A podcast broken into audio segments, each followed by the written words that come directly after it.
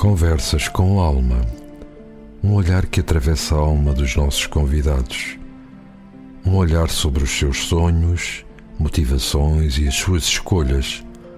A sua obra, o seu legado que nos deixam e os caminhos que trilharam.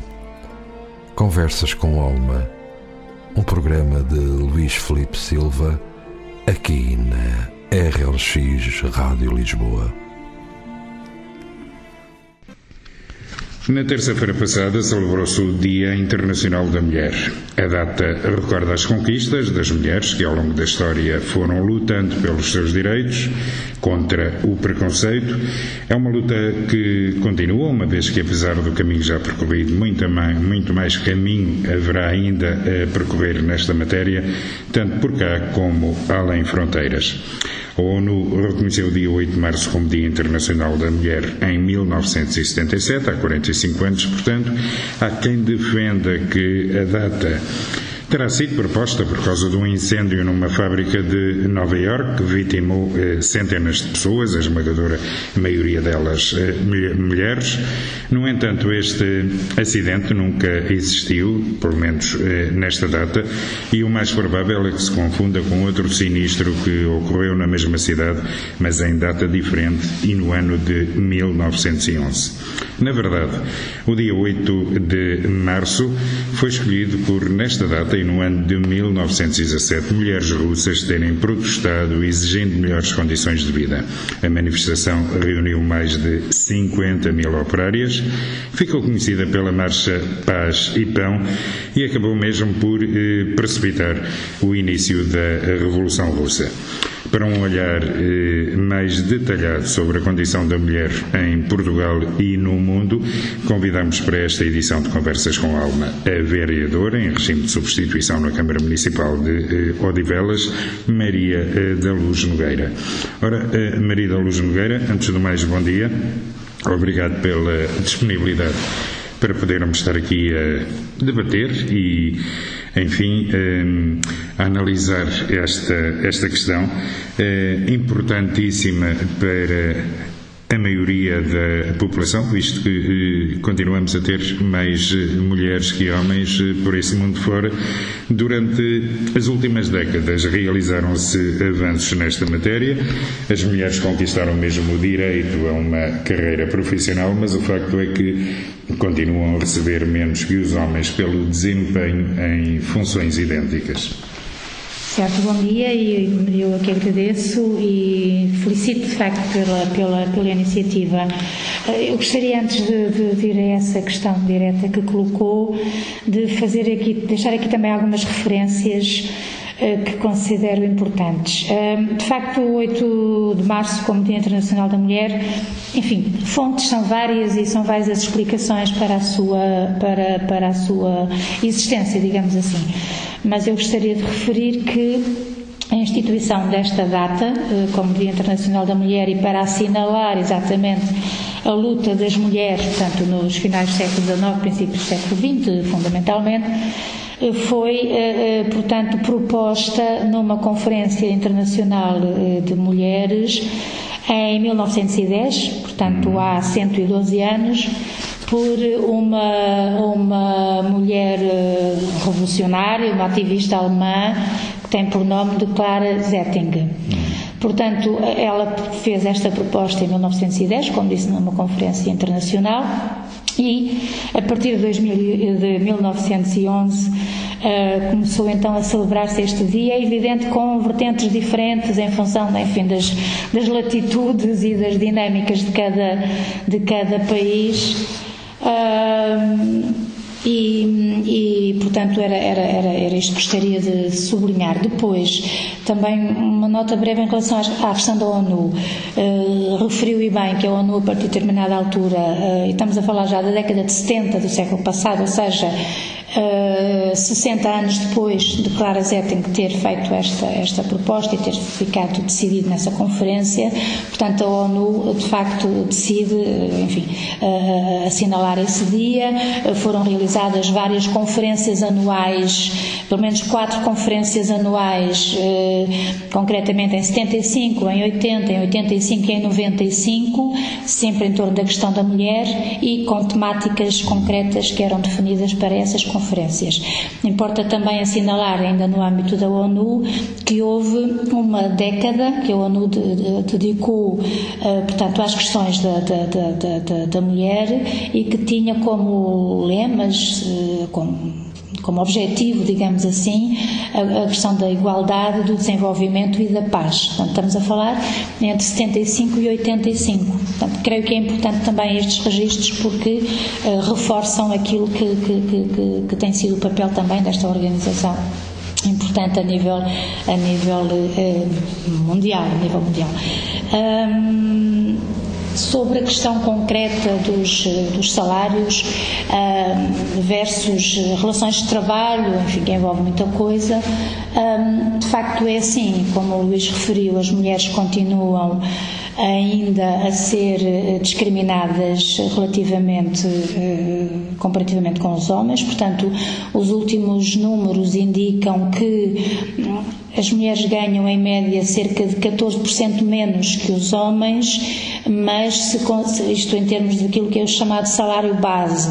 Ah, mas depois, se considerarmos os prémios e outros ah, fatores que entram às vezes na remuneração, ah, aqui esta diferença já aumenta para cerca de 21%. Portanto, ser mulher, ser qualificada, ter um emprego, não é exatamente, continua a não ser exatamente uma, uma condição uh, suficiente para uh, igualar, do ponto de vista do rendimento, do reconhecimento desse direito, portanto, ao, ao, ao dos homens.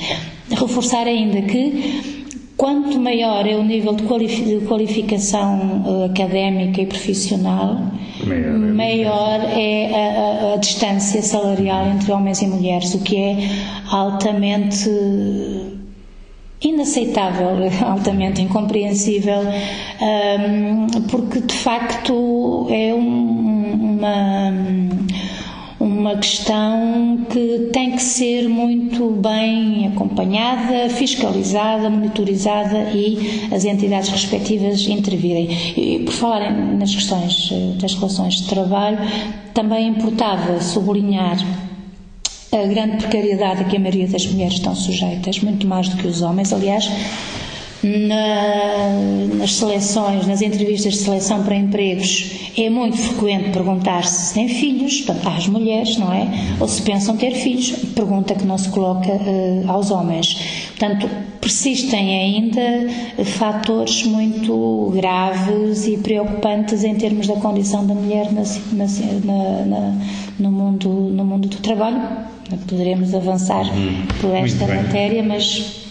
Muito bem. E eh, tendo em conta todo o progresso que eh, tem acontecido, há alguns anos atrás as mulheres estavam habitualmente em casa, mesmo assim muitas delas têm conseguido furar esse, esse cerco e desempenham funções eh, com competência e eh, funções que eh, tradicionalmente estavam eh, até então reservadas aos homens.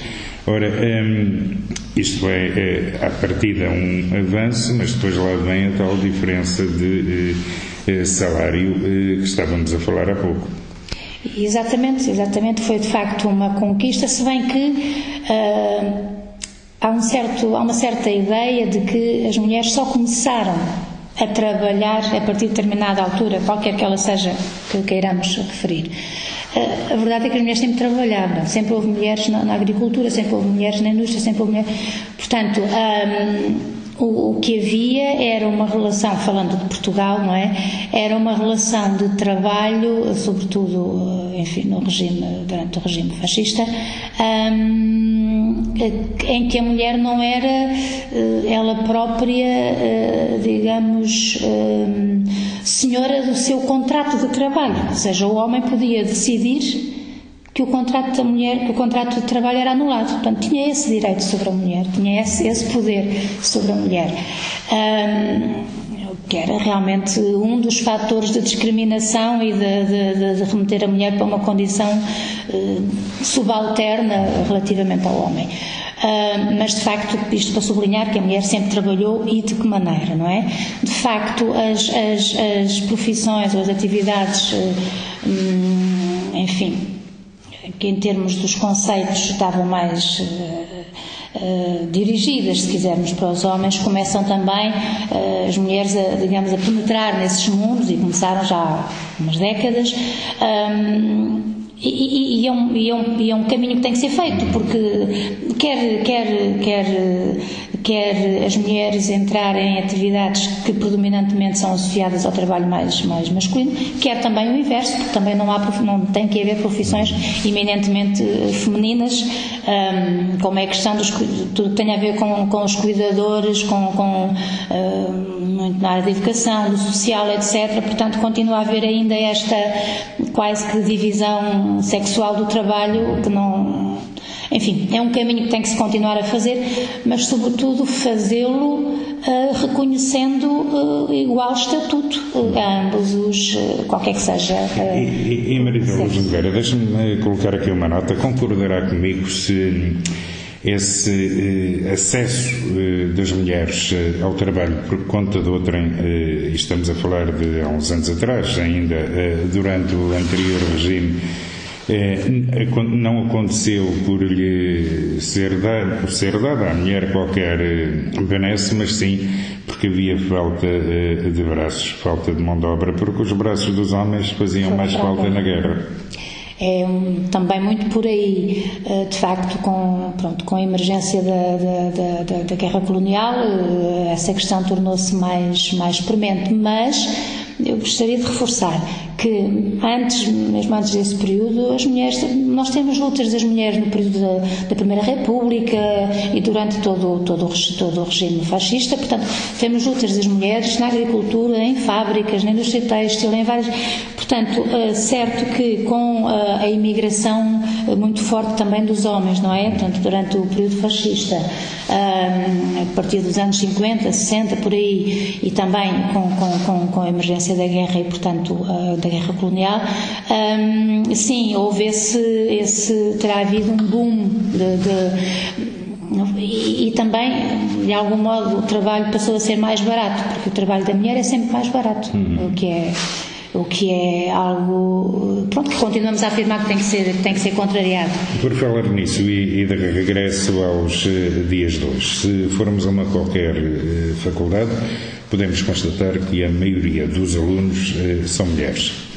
Depois, eh, mais à frente, e, quando chegamos à, à idade, digamos, laboral, depois da, da formação, elas eh, têm aqui, quanto mais qualificadas, e, e disse-o há pouco, quanto mais qualificadas, maior é a diferença salarial, mas eh, também constatamos que a representação das mulheres em cargos de liderança é coisa eh, muito reduzida. Hum, sim, sim, uh, sim. Uh, de facto, pronto, a questão salarial já referimos, a questão dos vínculos contratuais também não é pouco importante nisto, porque gera uma instabilidade do ponto de vista da organização da vida e enfim, da projeção em termos de carreira profissional. Um, a questão das FIAs. Uh, tem havido algum, alguma evolução, mas de facto está muito aquém daquilo que é uh, o peso da mulher no mercado de trabalho, não é? Portanto, um, e que estará ligado ao tal à função mais de caráter biológico que a mulher tem, que é o fator da maternidade, mas também é preconceito que existirá em muitas mentalidades ainda de que se calhar as mulheres não terão a mesma capacidade de liderança. Eh, enfim, é um caminho que tem que continuar eh, a ser feito, voltamos a insistir. E, depois temos aquelas que não atingiram esse nível de qualificação tão elevado e têm muitas vezes horários de trabalho selvagens na restauração, inclusivamente até nos uh, nossos hipermercados. Uh, são estas mulheres que mais sentem a dificuldade de conseguirem conciliar uma vida profissional com uma vida familiar. Eh, sem dúvida, sem dúvida.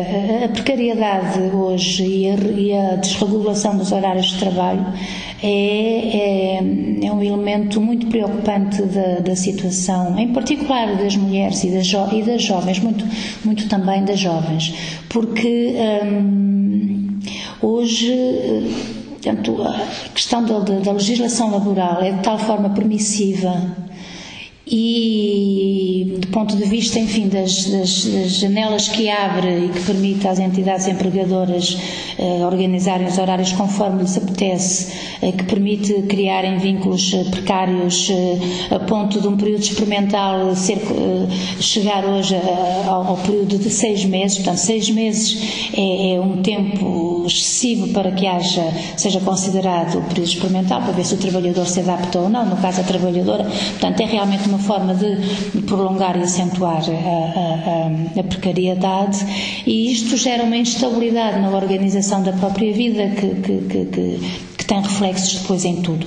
Mas para indo mais diretamente à questão que coloca, sim, é nas grandes superfícies comerciais, nos supermercados. Nós temos em Portugal uma realidade que não acontece na maioria dos países da Europa, que é termos os supermercados e os centros comerciais abertos até às 11 horas ou até à meia-noite. Isto não existe nos outros países e as famílias e as pessoas organizam de igual modo a sua vida. E, portanto, o que nós assistimos quando contactamos com essas pessoas que, em muitos casos, são realmente mulheres, eh, mulheres e nos dizem, pois, eh, estamos aqui, levantamos-nos não sei a que horas e depois o turno termina e depois no dia a seguir entramos num outro turno e depois é uma desregulação completa. depois entram aqui também outros fatores que é a questão dos transportes, que não é uma coisa pouco importante, porque a partir de determinada hora não há transportes para as pessoas se deslocarem, ah, sendo que a questão tem que ser colocada ao contrário, não é? É diminuir os horários em que as atividades profissionais são desenvolvidas ah, e não tanto ah, prolongar os transportes para que os horários de trabalho possam ser mais prolongados. Mas enquanto esta realidade existe, o sistema de transportes também deve ser adequado. Depois, a, a, a outra questão que é os, os hum, os apoios, eh, as respostas sociais que existem para que mulheres e homens eh, estejam no seu trabalho tranquilos porque têm o filho numa creche e porque têm o filho na escola, porque os horários são compatíveis, porque tudo isso está organizado ou porque o idoso da família tem também um apoio que lhe é garantido e, portanto, há tudo aqui uma dinâmica que eh, cruza as exigências do mercado de trabalho, os horários, a desregulação dos horários, eh, exatamente a desregulação dos horários e depois as exigências do ponto de vista da organização da vida eh, familiar que transfere para cima da mulher ainda continua a ser assim, apesar de haver alguma. Que já por si tem aquela função de cuidadora. De cuidadora, um, que, é uma, que, é um, que é uma situação que também temos que ir trabalhando para alterar, porque os homens têm igualmente uh, competências, capacidades, direi mesmo responsabilidades também a esse, a esse nível. Mas, portanto, há, há um, um, desafio que é que engloba diversas dimensões da, da, da, da vida e que, como eu dizia, coloca sobre as mulheres uma carga muito, muito elevada, muito grande, que de facto tem que ser alterada, porque a vida tem que ser vivida também com momentos de lazer, com momentos de descontração, eh, com momentos de descanso e não ser quase que 24 horas com um peso aos ombros. O, o que acontece eh, a muita gente, eh, sobretudo em casa. O, o trabalho em casa, eh, enfim, tem sido alvo de algumas teorias diferentes. Há quem defenda que o, o trabalho doméstico deveria ser remunerado de alguma forma pelo governo. Há quem defenda que não. O importante no trabalho doméstico é partilha de tarefas Chegou a haver até uma decisão eh, judicial eh, única, tanto quanto sei, que quantificou o valor do eh, trabalho doméstico em caso de eh, divórcio. Eh, eh deu muito que falar, deu muita polémica esta sentença. Ora, há depois aqui outra questão também. É que a mulher que desempenha em exclusivo as tarefas familiares não tem descontos e depois, quando chega à idade da reforma, tem uma reforma sensivelmente mais baixa. É, é, é, é, um facto. Agora, nós não, portanto, nós CDU, nós PCP, não nos revemos nessa. Não achamos que a mulher deva ser remetida ou que, que a opção de cuidar da família e da casa seja uma opção que o Estado tenha que remunerar para lhe garantir eh, no futuro uma reforma. Achamos que a realização. Prefere a partilha de tarefas. A, partilha de tarefas e a, a criação, pelo, a criação de, de, de, de apoios que facilitem também a organização da vida familiar. Eh, há pouco referi as respostas sociais para a infância, para os vários estratos etários, nomeadamente a infância e os idosos, mas também um, existir um sistema de um, um, acesso muito mais facilitado às lavandarias, no fundo, que a comunidade se organize de forma a que as vidas das famílias sejam mais apoiadas. Mais apoiadas. Uh, depois, também que Uh, o, o, voltando aqui à questão do trabalho, que para nós é o elemento central, do ponto de vista da realização, porque uma mulher ou um homem que fica em casa meramente a tratar da vida da casa, da vida doméstica, dificilmente será uma pessoa que se realize do ponto de vista pleno, portanto, porque está confinado àquele meio, àquele tipo de trabalho, não se socializa com outras realidades, com, outras, com outros contextos e, e e queiramos ou não, é sempre um trabalho que não, não tem, do ponto de vista da valorização e do reconhecimento social, o mesmo peso e a mesma, a mesma importância. Portanto, terá que passar sim por uma maior divisão de tarefas. Também, se as, mulheres, se as famílias tiverem condições para contratar alguém que faça algum tipo de trabalho doméstico em sua casa, porque nós temos depois camadas da população, não é? Que são eh, as camadas mais favorecidas da população, em que essa questão não se coloca. Portanto, as mulheres têm as suas carreiras, os homens têm as suas carreiras e têm condições para pagar a alguém que lhes faça o, o, esse trabalho, portanto, esse apoio uhum. uh, das tarefas domésticas. Portanto, isto é uma questão que sabemos que não é muito, enfim, não é linear, não é consensual, é, não é consensual sensual, exatamente. É, e quando chega a idade em que as pessoas se reformam, depois não há descontos, quase não há reforma. É, é também aqui uma, uma questão que, de, de, de máxima importância. É, é, claro que sim, é claro que sim. É, é evidente que depois entra-se aqui na, em, alguma, em alguma contradição, porque o Estado tem que assegurar tem essa obrigação de assegurar a todos, eh, condições de, de subsistência e de, de, de mínimo de, de, de, subsistência de vida eh, para a sua vida. E, portanto, eh, de facto, as reformas têm que ter um, um, um, um valor minimamente condicente com aquilo que é exatamente as necessidades de fazer face à vida, portanto, seja na saúde, seja na habitação, seja no conforto.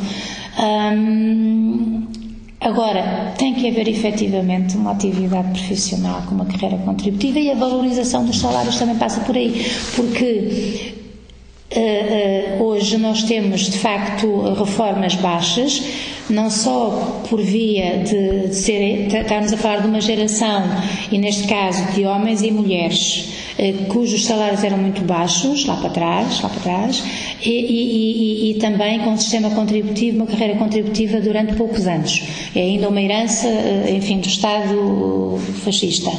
Um, mas, portanto, corresponde a esse período. De qualquer forma, se os salários não, não, não tiverem níveis minimamente aceitáveis, o sistema contributivo continua a ser baixo e, portanto, depois as reformas também continuarão a ser baixas aqui, isolando agora a questão do fator trabalho mais doméstico ou não. Portanto, há este dado que é o reflexo dos salários depois nas reformas e nas pensões, na velhice. Maria da Luz Nogueira, a pandemia, eh, todos nós sabemos, eh, trouxe-nos eh, algumas coisas em relação às quais deveríamos meditar, de modo a nos tornarmos melhores, mas eh, a meditação tem sido escassa e, na realidade, o que a pandemia nos trouxe, eh, e no caso concreto da mulher, foi um aumento eh, da discriminação, um aumento das desigualdades, mas também um aumento da violência sobre as mulheres.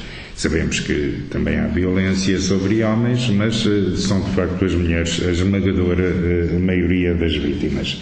Só nos primeiros eh, dois meses de 2022, disse eh, há poucos dias a Ministra da Administração Interna, há mais 160 casos reportados do que em igual período do ano passado.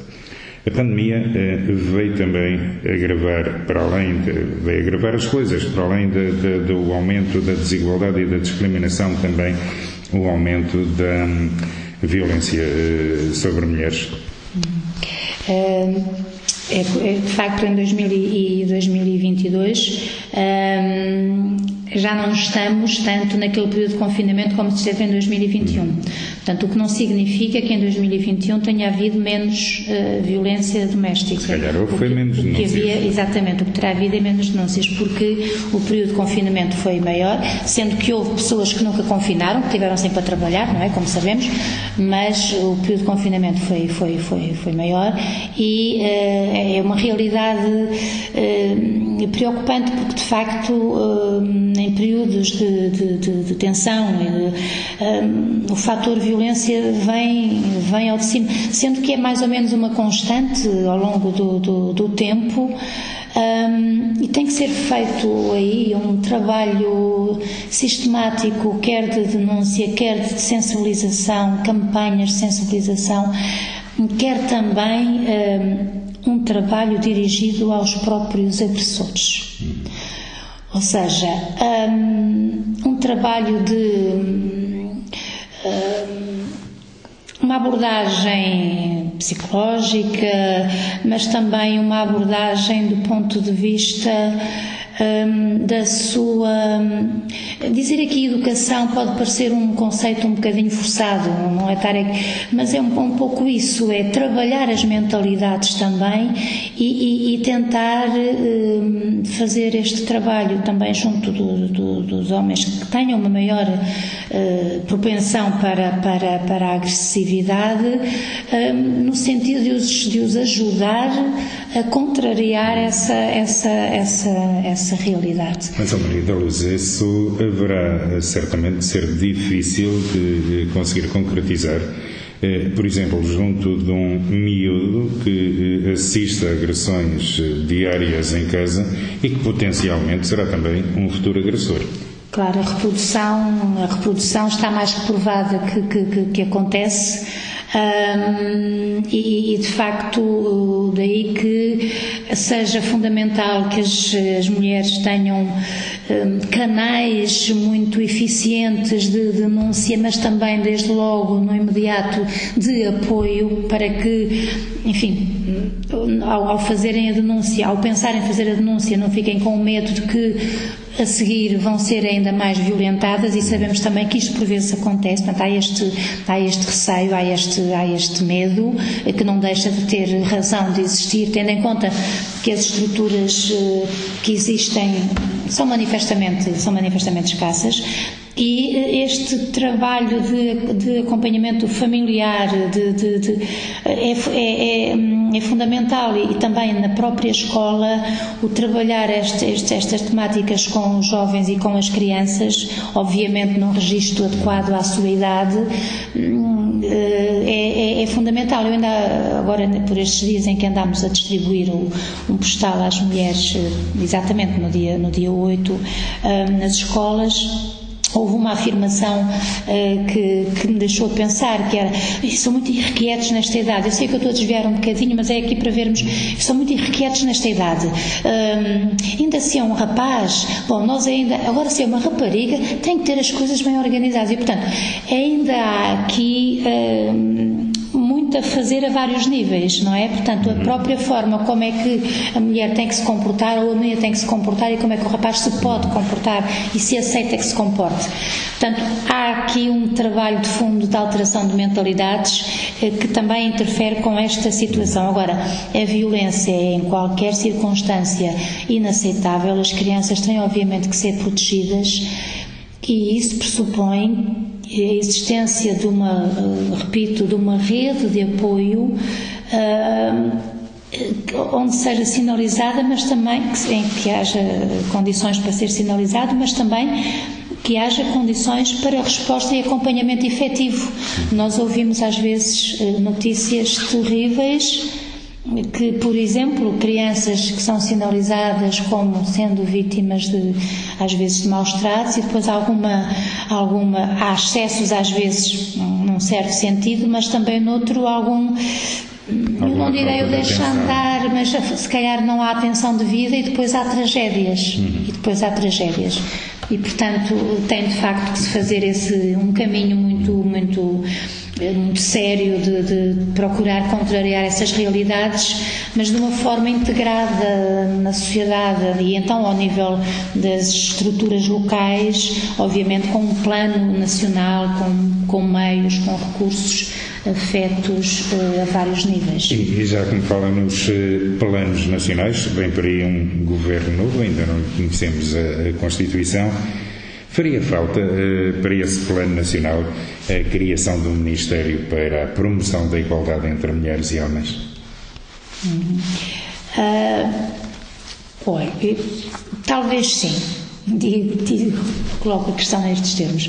Talvez sim, sendo que a questão de fundo é a determinação dos governos e das várias cadeias de poder, não é? Porque o governo e depois são todas as estruturas eh, que, que, que emanam da, da, organização do Estado. Um, eh, no fundo, é aquilo que se costuma dizer que é a vontade política. Isto parece uma frase feita que serve para tudo, mas é verdadeiramente a vontade política, porque, eh, enfim, uma estrutura específica para monitorizar, para definir algumas estratégias, para. Eh, não digo que não tivesse alguma, alguma importância, agora, só por si, eh, não, só por si não, porque focando-nos, por exemplo, nas questões laborais, e volto uma vez mais a isso. Nós temos estruturas de acompanhamento e fiscalização do cumprimento da legislação laboral que é a Autoridade para as Condições de Trabalho. Uh, nós temos as entidades empregadoras que enviam uh, anualmente os seus mapas, os seus mapas pessoal para o Ministério do Trabalho uh, com dados concretos sobre os salários, sobre isto e sobre aquilo. Ou seja, há dados que são do conhecimento do, do, do sistema, portanto, das estruturas uh, do Estado. E, portanto, se houver uma determinação e uma vontade política em resolver determinado tipo de situações, eh, há canais, ou seja, eh, eh, há estruturas. O que é preciso é que elas sejam operacionalizadas e também alertadas e sensibilizadas para estes, para estes fenómenos. Depois, ainda voltando à legislação, às questões laborais, a própria vontade de alterar a legislação laboral. Isto é uma questão política, de facto.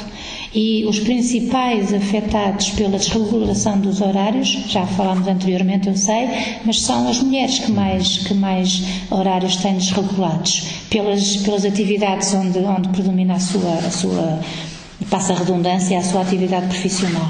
E, portanto, a, a, precarização do trabalho, os horários extensíssimos, desregulados, etc., se, a, o próprio, o, o, a própria duração do horário de trabalho, porque hoje com a tecnologia que está todos os dias a evoluir, eh, cria-se riqueza, muito mais riqueza, com muito eh, por via muito mais da tecnologia e, portanto, os trabalhadores, as pessoas também têm que beneficiar do progresso tecnológico e, portanto, isso refletir-se-ia, por exemplo, na redução do horário de trabalho, dando mais tempo às pessoas para, eh, para, enfim, para o seu lazer, para a sua vida, para. Porque se uma, numa, numa relação, hum, se todas as partes tiverem. Hum, digamos, com uma vida profissional e também pessoal, obviamente, enfim, estabilizada, tranquila, serena, o próprio conflito é, é esbatido, é minimizado, é por, por natureza. E, portanto, uh, o encarar-se aqui os, os, uh, as grandes esferas de participação das pessoas, uh, mulheres e homens, portanto, que é o mercado de trabalho, como é que as empresas funcionam, como é que são os ritmos, é... nós assistimos a situações em que Hoje há mecanismos de controle, quantas vezes é que as pessoas vão às casas de banho, os minutos que têm. Então, isto, há realidades que nos estão a reportar quase que para o princípio de industrialização, sendo que são é noutras, noutras áreas de, de serviços e de comércio, etc. E, portanto, é, não podemos dissociar isto da, daquilo que é a sociedade em que vivemos, que é uma sociedade capitalista que procura essencialmente o lucro e, e que tudo se faz para que haja de facto o máximo de lucro para alguns se apropriarem dessa riqueza e desse mesmo lucro. Eu sei que me desviei um bocadinho da, da pergunta, mas não há assim uma resposta linear e muito direta, as coisas estão interligadas. É claro. Hum, vamos, já falamos aqui de eh, violência sobre as mulheres, vamos falar de outras eh, formas de violência, eu diria até de eh, humilhação temos, andado, tem, temos andado bem aqui em Portugal no combate ao tráfico para fins de exploração sexual. fazia falta a criação de políticas de apoio às mulheres que querem sair do sistema de eh, prostituição e Faria falta também um reforço eh, do financiamento público às associações de, de mulheres, que, que, muitas delas eh, trabalham e, e, fazem um trabalho notável nestas áreas. Tocou, tocou numa questão de facto muito preocupante dos dias de hoje. Há realmente uma, uma diria quase uma mercantilização da, da, da da questão da prostituição, não é? E isto acontece, enfim, tem acontecido ao longo do, do, dos tempos, mas com maior, com maior eh, cuidado, com maior relevo, em períodos de crise, em períodos de guerra, em períodos uh, em que uh, a mulher fica de uma maneira geral mais, mais fragilizada na sua situação social e, portanto, as, o tráfico de, de, de, seres humanos, as redes de prostituição, tráfico de mulheres é uma é uma preocupação muito séria dos dias de hoje. E sim, e sim, teria que haver um apoio mais direto a essas organizações que dão esse apoio e teria que haver também.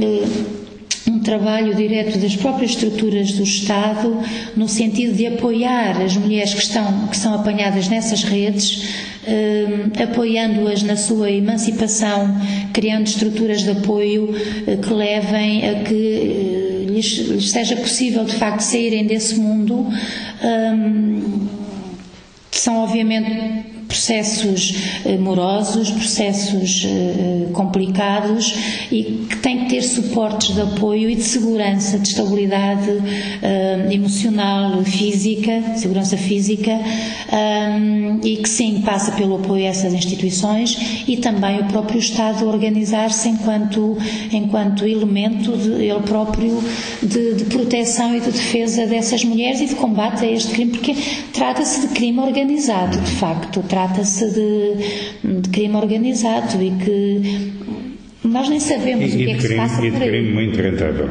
E de crime. Muito rentável. E, exatamente, crime organizado, porque é porque muito rentável, não é? Porque de facto este lado, este lado, hum, esta faceta hum, humana, não é? que é tudo vale para, para sacar, tudo vale para enriquecer, tudo vale para, para rentabilizar, é uma coisa assustadora, é uma coisa impressionante. e, e tem que haver realmente mecanismos de, de, de, controle, de fiscalização e de combate a esses. Nós não, não, te, não, defendemos nem pouco, nem, nem de perto nem de longe, a questão da legalização da prostituição, quer dizer, nunca pode ser encarada a prostituição como, como uma opção que a mulher faz, a prostituição é, é o A legalização momento... não apaga a humilhação, que é não, o, não, o sentimento mais e, eh, forte ali. Exatamente, a humilhação e, e a violência que é exercida sobre o corpo da mulher, quer dizer, a prostituição coisa terrível e que pronto, é lamentável que continue a persistir nos nossos dias, que se agudize nestes períodos de crise e de guerra, e aqui os senhores da guerra uh, também tinham que pensar neste lado, da, neste, neste lado das consequências da guerra, que as mulheres ficarem completamente desprotegidas e à mercê dos, uh, enfim, de, de, de, das, destas redes de tráfico que não olham a meios para para atingir os seus fins, que é de facto os lucros e os grandes negócios em que giram em torno disso. Muito bem. A mulher em Portugal e no mundo, vamos agora, eh, se me permitir, passar para o lado, do lado das eh, nossas fronteiras, uma visão mais eh, global, até porque há países que não são países recomendáveis para as mulheres. Isto porque Segundo eh, dados que vêm no relatório publicado pela ONU em eh, 2020, eh, por esse mundo fora, eh, tanto mulheres como raparigas eh, continuam a ser vendidas como objetos. Eh, muitas delas são obrigadas a casar-se ainda crianças. Há uma situação muito vincada na Índia. Na Arábia Saudita e em tribunal, o testemunho de um homem equivale ao testemunho de duas mulheres. Já se têm feito alguns progressos por lá, mas eh, haverá também ainda muito que fazer. E, e já agora deixo-lhe aqui outro dado sobre uh, outro país uh, não muito recomendável para as mulheres, que é a Turquia, em que uh, não se condena a escravatura doméstica nem os chamados, eh, se é que eh, podemos eh, dizer assim, crimes de, de honra. Pois há de facto realidades por esse mundo fora que, que enfim, custa a, a, compreender como é que ainda como é que ainda persistem, não é? Como é que ainda persistem. Porque hum, continua a ser eh, mulher e, nos casos, em alguns exemplos que deu, desde muito, desde tenra quase à nascença, eh, enfim, condenadas a terem um determinado estatuto, um determinado papel extremamente secundarizado e, e mesmo, e mesmo, como diria, um, diabolizado em alguns casos, eh, completamente desrespeitado em muitos outros. Eh, o exemplo, os exemplos que deu das raparigas que muitos jovens, adultos, crianças ainda, são obrigadas a casar, eh, a questão da, da, da própria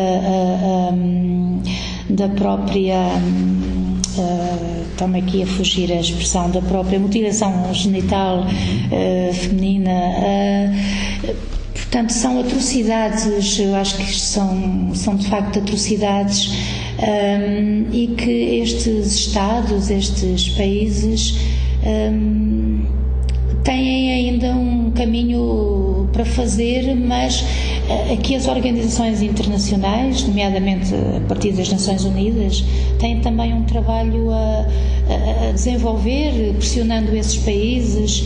Um, mas também muito pela, pelo trabalho de procurar alterar mentalidades, porque o, quando os homens se sentem que são proprietários da vida das mulheres e mesmo quando, porque acontece, porque esta questão, da, por exemplo, da, da, da, da da mutilação, da mutilação, ai, da mutilação, mutilação genital, genital hum, enfim, é também assumida pelas próprias mulheres adultas e, portanto, é uma questão eh, tradicional. É uma questão tradicional e que, e que, e que tem elas próprias o sofreram, não é? Essas mulheres adultas e que depois reproduzem e, e, e portanto há essa. E se essas... não reproduzirem serão tem penalizações penalizadas até pela própria família. Portanto é tudo exatamente é tudo uma cadeia que entronca com uh, uh, o encarar uh, jovens as raparigas, as crianças, as mulheres, as próprias mulheres adultas como seres de segunda ou de terceira, portanto não, não terem direitos plenos uh, e, e, e portanto, há este trabalho a ser feito, é, há até dificuldade na abordagem destas, destas temáticas, porque são de tal forma terríveis e violentas que para, para nós é inconcebível. Isto não tem aqui nenhum, nenhum conceito de superioridade moral relativamente da nossa cultura relativamente a outras, não é? Também fizemos o nosso caminho. Ah, porque os casamentos, eh, enfim, em idades precoces também eram feitos e as mulheres também eram privadas de muita, de, portanto, a questão do, do, do, do aborto, a questão de, das barrigas de aluguer, que hoje também se fala neste mundo ocidental. Aliás, essa é outra questão que também eh, gostaria de abordar eh, lá mais para a frente consigo. Certo, certo. Mas quando fala, ou quando me diz que as mulheres em, em muitos países são considerados eh, seres de segunda. Um, eu, eu lembro-me aqui do que se passa na China, um, eh, onde me parece que uh, as mulheres nem sequer uh, são consideradas seres, até porque a China é, digamos, o, o, gigante das raparigas desaparecidas. O que é que eu quero dizer com isto? Não, não estou a falar em raptos, é que, face à preferência pelo filho homem, é, tem disparado as práticas de infanticídio em relação às é, meninas que acabam por, enfim, ter uma vida interrompida, por, muitas vezes com, com o acordo dos próprios progenitores. Uh, pois, isso é, é, é, é, várias vezes. Pensar nisto deixa-nos doentes, mas eh, sim, é uma realidade. Uh, há realmente esta. Serão seguramente também fatores eh, enfim, de natureza cultural e. e porque o, o homem, o rapaz, como o herdeiro, como o, é algo que enfim, nós também vivemos, eh, não estou a justificar com essa. Como herdeiro e como pode herdeiro, garantir como a continuação da linhagem. Da linhagem. Durante muito tempo as, as mulheres não eram sequer elas próprias as mulheres viúvas sei elas próprias herdeiras, mas era o filho varão que era herdeiro. Portanto, há aqui toda uma, uma construção um, social que, que, que ao longo dos, dos, séculos e dos milénios foi sendo feita, portanto, em que a mulher é sempre, a rapariga, enfim, era sempre vista como, não era propriamente uh, o filho ideal, ou a filha ideal, não é? Um, e isso ainda persistirá em algumas, em algumas eh, realidades, em algumas, alguns países, em algumas civilizações. Um, é obviamente cruel, é obviamente é inaceitável, é obviamente um, censurável, condenável. Agora, se normalmente associa-se muito à China, uh, não, não não vou desmentir, os dados são é, volta e meia denunciados uh, e, é, e, é, condenável sob todos, sob todos os aspectos. Uh, também uh, o que não podemos, e não fugindo à questão, e sublinhando que é condenável em todos os, sob todos os aspectos, hum, há, contudo, outras realidades, eh, como falou, já fomos falando ao longo da entrevista, mas a propósito agora deste, deste assunto, em que as raparigas são vendidas para, para prostituição, são vendidas muitas vezes como escravas ainda, continua a existir eh, em determinados países enfim, da Ásia, da África e até quiçá da própria Europa, da maneira que isto está, e portanto é, é, é, condenável e daí que seja cada vez mais importante haver planeamento familiar para que não haja uma sobre, sobrepopulação. Uh, um, são questões enfim, delicadas que cruzam, por um lado, com questões que vêm de trás, do ponto de vista cultural, que está muito enraizado, que é triste, sobretudo é muito triste uh, constatar que essas realidades existem e tem que ser, obviamente, censurado. Não há outra forma de o dizer. Delicado é também a situação uh, das mulheres numa situação de guerra, como infelizmente temos.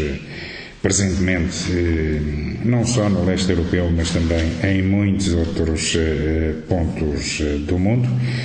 As mulheres refugiadas constituem cerca de 52% de toda a população refugiada neste mundo, que são 82 milhões e meio, e estes dados não incluem ainda os refugiados que recentemente têm, enfim, procurado uma vida pacífica fora da, da Ucrânia. Ora, Estão mais expostas eh, as mulheres que fogem dos territórios que estão em guerra no caminho para eh, o, no caminho que percorrem à procura de paz eh, nem sempre estão em segurança, tal como não estão em segurança depois de percorrerem esse caminho nos próprios países de acolhimento. Exato, isso uh, vai um pouco ao encontro do que já falámos uh, um pouco atrás e que tem a ver com uh, a exposição às tais, enfim, redes de, de, de, de, tráfico, não é? mas não só, portanto, é, é as guerras. Primeira, pronto, aqui as primeiras vítimas, há quem diga que a primeira vítima da guerra é sempre a verdade. Eu acho que as primeiras vítimas da guerra são mesmo as pessoas, não é? Uh, e neste caso, predominantemente entre as pessoas, as mulheres. As mulheres e as crianças, porque, enfim, são elas que depois agarram nos filhos e, ah, enfim, procuram fugir eh, dos, dos palcos de guerra. Um, e, e, é por isso uh, nós, nós assistimos eh, portanto, às travessias do Mediterrâneo para chegarem não é, de, aqui assim à, à, à, Europa. Pronto, e que vêm de facto de países onde estão há vários anos em guerra. E eu há pouco falava na responsabilidade dos senhores da guerra. E, e, e de facto as comunidades estes protestos que há contra a guerra e só faz sentido que haja tem também que incorporar isto, é que os responsáveis pela guerra têm que arcar com as consequências que as guerras trazem para eh, não só, sobretudo para as vítimas eh, mortais, obviamente, mas por, pelo, pelo crime que cometem relativamente à vida de todas as pessoas, à vida das mulheres, à vida das crianças, que, que têm que partir assim do nada e, e, depois se sujeitam a ser agarrados por. Eh, nós assistimos, volta e meia, a um caminhão que é encontrado, algures, com pessoas tem sido relatado isto com pessoas que são encontradas mortas, não é? Eh, asfixiadas porque não respiravam. Portanto, as guerras abrem realmente uma, uma porta uh, para um, um crime, para um crime que transcende muito o território onde as guerras acontecem. E as mulheres são efetivamente, como referiu, as principais vítimas, um, e vemos depois nos campos de refugiados. Um, a falta de quaisquer condições, o, o, o, perigo em que ficam do ponto de vista da sua segurança, porque a condição de mulher nesses, nesses contextos é ainda mais agravada porque estão extremamente fragilizadas e sem, sem apoio. Deve ser um desespero, deve ser um desespero. Maria da Luz Nogueira, nesta conversa sobre as mulheres, a mulher em Portugal e eh, no mundo, vamos voltar a atravessar a fronteira eh, para o lado de cá para falarmos daquilo que se passa eh, aqui dentro. Há uma questão importante, eh, já abordámos ao de leve, mas não a, a desenvolvemos eh, com profundidade, tem que ver com o assédio no trabalho. Eh, este crime eh, é um crime em que a prova é difícil, a prova, o fazer prova acaba por eh, expor a mulher, as condenações são raras e as penas geralmente demasiado leves. Uhum. Sim, sim, de facto é uma realidade que tem vindo cada vez, cada vez mais a ser denunciada e isto é um dado importante o facto de já haver, enfim, de algum modo, diria, coragem para que seja denunciada, ah, porque é a utilização, enfim, do, do, do poder que se tem ah, para, ah, enfim, assediar neste caso as mulheres, mas também há situações eh, inversas, também temos que dizer, mas é sobretudo as mulheres que são alvo de, de, de assédio, seja assédio sexual no, no, local de trabalho, normalmente, e aqui por assédio, uh, aqui, normalmente está associada a uma relação de hierarquia que existe e, portanto, achar-se que o facto de se ter uma relação uh, de superior hierarquia perante as pessoas, neste caso perante as mulheres, uh, confere, enfim, o direito de, de achar que se pode que se pode condicionar dar passos que não de todo não não não, não não são aceitáveis, portanto, condicionar eh, do ponto de vista ou é assim ou então não, não, não, te, não te promovo, ou é assim ou então não és aumentada, ou é assim ou então no final do contrato vais, vais para, o, para o desemprego e, portanto, é, é, necessário, é necessário estar muito atento a esses sinais e haver, e haver eh, estratégias para, para contrariar. Tem sido também aqui dados alguns passos incipientes porque há uma questão de, eh, aqui estrutural que também eh, condiciona ou não eh, a denúncia e a reação perante, perante, perante, a, a, perante esta situação de assédio, que é se houver uma estabilidade profissional, eu acentuo muito isto porque isto depois determina muita coisa. Se houver uma estabilidade, hum, mais dificilmente a pessoa não é, sujeita ao assédio se sujeita ao silêncio. Portanto, a pessoa reage, a pessoa denuncia. Se a pessoa está numa situação de precariedade, sabe que ao fim do contrato tem a, assina lida, não é? Portanto, tem, tem a sua situação comprometida. E, portanto, sim, é preciso continuar a denunciar, sim, é preciso que um, o, a própria, a própria, o ónus da prova um, seja também questionado. Portanto, uh, o, isto também não pode depois às vezes ser utilizado como estratégia para um, ao contrário, não sei se me estou a fazer entender, não é? Não, não pode, e portanto daí também tem que se ter alguma eh, prudência na questão da prova, mas um, é exigir, as exigências ao nível da prova são tais que eh, expõe a, pessoa, eh, enfim, que está a pessoa vítima do assédio sexual e o assédio nas relações de trabalho, expõe-as de uma forma que às vezes leva a que haja uma retração na própria denúncia. E, portanto, também aqui tem que se continuar a fazer um caminho um, de maior um, fiscalização e também nas as empresas com as suas chefias, com os seus trabalhadores, portanto, haver também um trabalho pedagógico. Um, e, isto é preciso vontade, é preciso vontade uh, das próprias entidades empregadoras também para contrariar isto e aqui vontade política por parte do governo que dê sinais nesse sentido. Hum.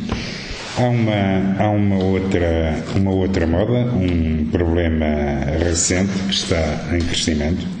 Eu falo da uh, gestação de substituição uh, com fins comerciais. À partida, hum, temos que deixar claro que os corpos das mulheres não podem ser comparados, seja em que eh, contexto for, ou seja em que circunstância for. Hum, é preciso aqui uma, uma reflexão eh, muito efetiva, muito premente, muito profunda eh, sobre esta questão por parte, eh, enfim, de, de, quem tem o dever de a, de a fazer. Olha, eh, felizmente em Portugal isto, isto não avançou ainda, uhum. não é? E esperemos sinceramente que continuemos assim, porque, como referiu, um, ir por este caminho é transformar o corpo da mulher numa é transformar o corpo da mulher e, e, e os próprios uh, e a própria criança uh, numa, numa transação comercial, portanto, numa mercantilização. Isto é absolutamente uh, inaceitável para nós, não, não, não, não, não faz qualquer sentido, um, porque é transformar o corpo da mulher num em alvo de negócio e isto não, não, não é aceitável sob todos os aspectos. E, depois nós temos recentemente, e até, enfim, está, hoje a Ucrânia está, como sabemos, em palco de guerra, mas há uns, é hoje, é de alguns tempos atrás, mas hoje com outra, com outra, com outra dimensão. Um, mas há uns, há uns largos meses atrás, eu não sei se se recorda, mas essa imagem ficou-me gravada na memória, e havia um problema qualquer de, de, de de, na aviação, portanto, no, no, e havia, mostrava-se uma sala uh, com não sei quantos bebés na Ucrânia que eram para exportação. Isto é horrível, que era exatamente o resultado deste processo. Exato.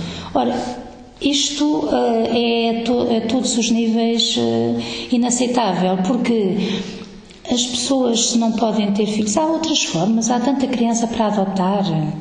Uh, o que não pode é o corpo da mulher, na nossa perspectiva, ser uh, encarado como algo de, de, de, de, algo que seja mercantilizado. Isto depois leva-nos mais uma vez para uma. Para, já falamos ao longo da entrevista em vários aspectos, mas mais uma vez aqui entram também as redes de tráfico e de negócio. Uh, não pode valer tudo. Não pode valer tudo. pergunta se é preciso uma reflexão. É seguramente preciso uma reflexão muito profunda para quem considere que isto é aceitável. e é preciso um esclarecimento também, porque há pessoas que há, porque às vezes a forma como a mensagem é passada dá a ideia que é uma coisa perfeitamente normal, que, que, que, que é que isso custa, não tem problema nenhum, tem muitos problemas associados. E, e além da questão da mercantilização, além da questão de depois quem é que são quem é que depois entra aqui nesta, nesta, neste mercado, entre aspas, são normalmente as mulheres pobres, são as camadas pobres, estão a vender o seu corpo, estão a alugar o seu corpo. Isto é, é sob todos os aspectos, uh, eu não digo repugnante, mas é a expressão que me ocorre, é inaceitável. E, e e depois há também uma dimensão hum, da própria mulher que, que é gestante, portanto, que gera o feto. Como é, que, como é que se olha para essa? Como é que essa mulher, como é que, como é que essa mulher vai vivendo, vai o, o desenvolvimento da, da, da criança e depois a criança o que é que isto implica do ponto de vista de cada uma dessas mulheres, do ponto de vista psicológico, do ponto de vista emocional, do ponto de vista da sua relação com aquele ser que acaba por gerar? Há aqui muita coisa em jogo que é preciso prudência. É preciso muita prudência em algumas matérias. Era bom que ficassem assim quietinhas eh, porque vai mexer com fatores muito, muito profundos da dignidade das próprias pessoas. Muito bem, Maria da Luz, ao longo desta, deste final de manhã de eh, domingo, temos eh, vindo a, a, conversar sobre a mulher, as nossas mulheres, a mulher em Portugal, a mulher no mundo. certamente que lhe pediria acredito que, que, que, o, que o gosto de o fazer, pedir-lhe para eh, deixar aqui uma, uma mensagem às, às mulheres, embora o Dia Mundial da Mulher já tenha passado, mas todos os dias são dias e estamos sempre a tempo de falar naquilo que é preciso falar. Certo, pronto, de facto o programa é hoje, é o, a data do programa é ao domingo e, portanto, e o Dia da Mulher foi na terça-feira, o dia 8 de março. O que é que eu queria, eh, qual era a mensagem que eu queria deixar? Por um lado é que, de algum modo, se, fala do, se vem falando do Dia da Mulher com alguma vulgaridade e até com algum discurso de retórica e encarar isto como um dia feliz, então uma flor e um dia feliz e vamos jantar e, e oferece uma prenda à mulher. Uh, é sempre bom receber prendas e flores e jantares, portanto não, não há nada, nada, contra queria, nada contra isso. A questão é, é que esta data, o 8 de março, uh, tem uma carga simbólica de luta de longas décadas e é uma data que eh, está associada a conquistas que a mulher foi adquirindo no sentido da sua dignificação enquanto pessoa, na conquista de direitos políticos, de direitos no trabalho, de direitos sociais a vários níveis. E é um trabalho, é uma luta que tem que continuar. Portanto, o 8 de março, no fundo, digamos que eh, é um dia eh, para assinalar, para comemorar, para celebrar, mas também para afirmar que é preciso continuar este caminho, porque há, como vimos ao longo desta entrevista, enfim, de muitas outras uh, e de muita informação que, que, que, que conhecemos, há muito caminho para andar ainda, quer em Portugal, quer no mundo, em relação à condição da mulher no trabalho, na família, na sociedade, etc. Era esta mensagem, e reforçando que o dia 8 de março Pode ser um dia de festa, que é muito importante a festa, mas é essencialmente um dia de luta pela conquista e luta para mais conquistas. Pode também ser um dia de construção de um futuro melhor. Muito obrigado pela sua disponibilidade. Vamos eh, terminar esta emissão com o Paulo de Carvalho. Eh, dia a dia, o dia a dia da mulher para este mundo. Eu que agradeço. Muito obrigada.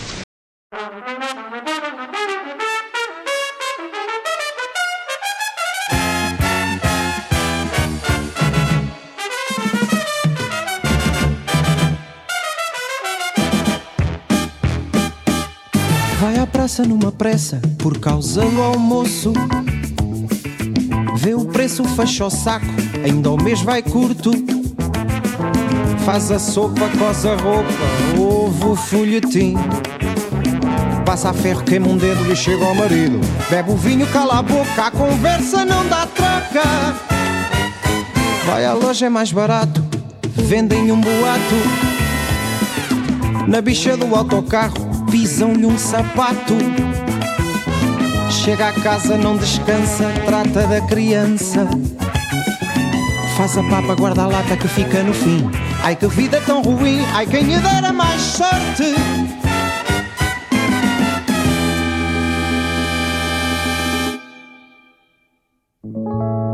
Por fim, vem a noite, cai em si. Mais um dia que passou, mais um dia sem viver. Sonhar, pensar coisas, outra gente, qualquer coisa de diferente, qualquer coisa muito urgente.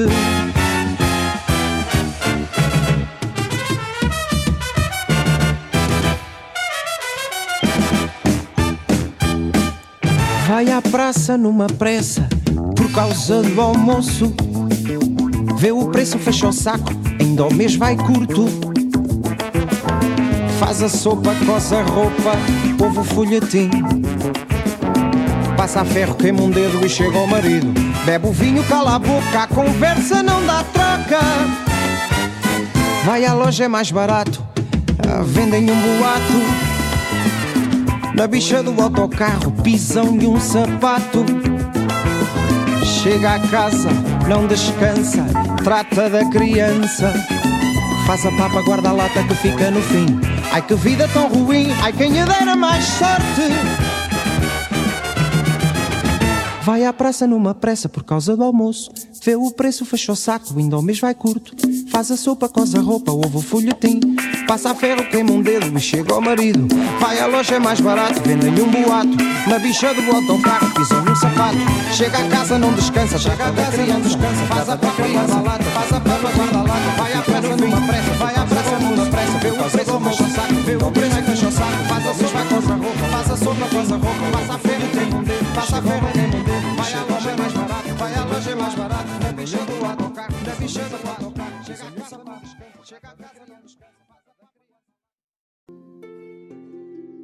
Conversas com alma.